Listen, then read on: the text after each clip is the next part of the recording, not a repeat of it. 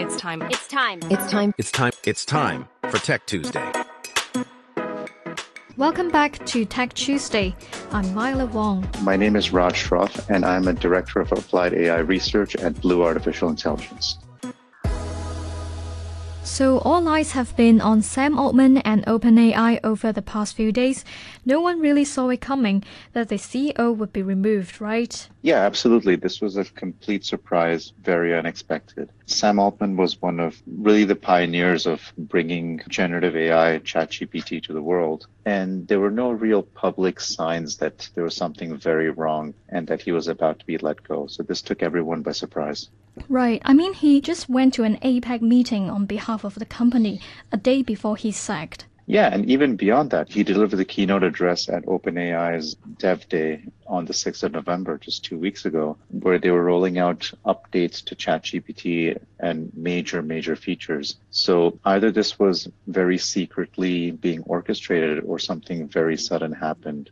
There's a, I think, a press release or a statement by the board. What does it say? Well, the statement by the board is vague enough to just raise more questions. The statement pointed out that they didn't have confidence in his ability to lead the company because he was not consistently candid with the board or in his communications with the board. So perhaps this leads to an underlying business issue or just the confidence in his ability to lead the company because he was not putting the board of directors at ease. How are people reacting to this news? I mean, Greg Brockman, the president and co founder of OpenAI, he quit after learning the news. So that comes as a shock to him as well, I guess. Yeah, so even in the wider tech community, it's perceived with quite a bit of surprise. But then in any major company, high profile hirings and firings um, happen quite often. Just look at what happened at Twitter right before Elon Musk took over. And what are the other like people in the tech community are saying? Do they think that is a loss for OpenAI or ChatGPT? Well, at this point, like in any major tech company or any major tech product, it's not one person driving the flagship product, which is ChatGPT. It's really being managed by a team and a committee because we also know uh, Mr. Altman as a um, fundraiser who managed to got like billions of dollars of investment from Microsoft. Do you think funding will be a problem for OpenAI going forward? Most likely not, and simply because the user adoption of ChatGPT has been so high they have more than a billion users. They've just rolled out their enterprise grade ChatGPT, which there's a lot of interest in. So raising more funds is probably not their number one concern at this point. Right. And you would expect ChatGPT to continue to be a leader in terms of AI chatbot. Absolutely. And the reason for that is the best AI products have the most data, the most data to train and improve. And because ChatGPT has so many users, they just have so much data at their disposal being updated day by day by day. So updating the model to make it better is not as big a challenge now as it would have been, let's say, six months or 12 months ago.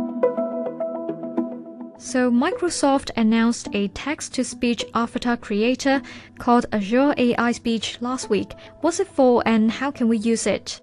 Azure AI Speech seems to be targeted really towards business users at this point, where they can have an animated digital human being narrate a conversation or serve as a chatbot. So, either for customer service, or maybe to explain a product in a demo video, for example. This is not the first time we've seen this kind of capability. What makes Microsoft's product a little bit more special is that they're integrating this with a large language model like GPT 3.5, where it can technically have a more human conversation than other tools on the market. So, what if the uh, avatar is asked a question that is not on the script? So in theory, if you ask this digital avatar an unscripted question or something that is not related to the company or that specific product, it may still be able to give you a decent response. I can't say whether it would be the right response, but it can have a more human-like conversation with the user or the customer.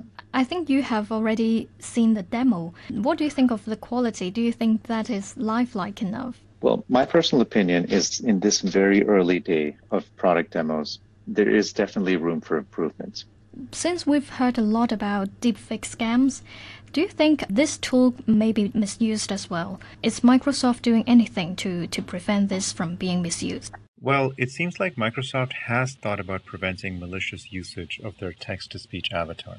Instead of being reactive to malicious uses and banning accounts that use avatars for scams, Microsoft proactively limits how these avatars can be used. Most Azure subscribers will only be able to access pre-built avatars at launch, not custom avatars. Most subscribers are not able to customize the avatar's appearance and voice. Microsoft has said that users must register to unlock customized avatars, and even then, custom avatars are only available for certain use cases. And Microsoft also said it's changing the name of its AI chatbot from Bing Chat to Copilot. Why is it making this change? It's essentially a rebranding where I believe Microsoft is trying to bring all of their AI enabled services under the Copilot umbrella. Before they had integrated essentially their version of ChatGPT into their Bing search engine. And the hope was that this would increase the popularity of Bing as a search engine as a competitor to Google. Unfortunately, this hasn't really happened. Some studies have been put out saying, suggesting that since Bing Chat's rollout, Bing has not taken much market share away from Google, if any. So this could be a conscious decision by Microsoft to make its Copilot set of features and AI enabled apps completely separate as a standalone product almost that people can get access to directly without going through a search engine. So now there's a dedicated website for Copilot. Do you think it can better compete with ChatGPT? So that's an interesting point because the underlying tech behind Microsoft's Copilot is quite similar to the underlying tech behind ChatGPT. In terms of historical usage trends, people have tended to say that they prefer ChatGPT because they can control the output a little bit more. They can choose different functions, plugins, and models that generate different types of output, where that flexibility has not really been there in the old version of Bing Chat and today in Copilot. As somebody that's used Microsoft Copilot and Bing Chat myself, it's generally good for basic tasks and questions or pulling information from the internet. Whereas people that are trying to have a digital research partner or a digital analysis tool, they tend to prefer ChatGPT for in-depth answers. And we'll find groups of people they may prefer to use Copilot over for some situations, and they may prefer to use ChatGPT or another large language model for other situations. But I'm seeing some comments online saying that it's quite confusing because this is not the first Copilot product from Microsoft. There's a Microsoft 365 Copilot for Work. There's also Copilot in Windows 11.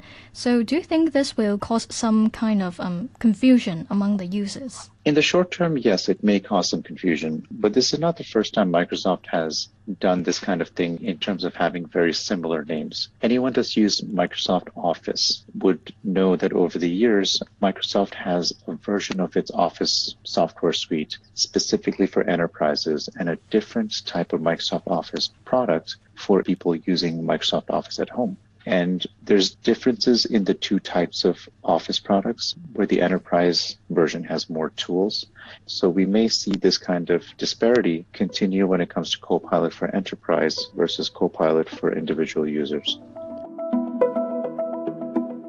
And back locally, a survey done by computer company Cisco showed almost all firms in Hong Kong recognize the urgency for adopting AI, but only a quarter of them are really ready. Does it match what you see in the industries? So there's definitely a lot of buzz around AI adoption and AI investments in Hong Kong specifically, really after ChatGPT and similar generative AI tools were rolled out. When we talk to our potential clients, there's been a huge uptick in the interest that in the interest that companies have in starting AI projects or at least exploring AI projects. But only one third of these firms allocated budgets for AI investment. So why do you think that's happening? The Hong Kong Productivity Council, they recently conducted a survey among Hong Kong enterprises, small, medium, and large, And quite interestingly, they found that about half the responses said that the company may, prefers to maintain the status quo because they don't want to deal with the change or that they feel that they don't need this extra technology. Another 25% of responses, they mentioned that they have difficulties integrating new technology into current business processes or having new IT systems work with their old IT systems. Right. Do you think this is something of concern to you?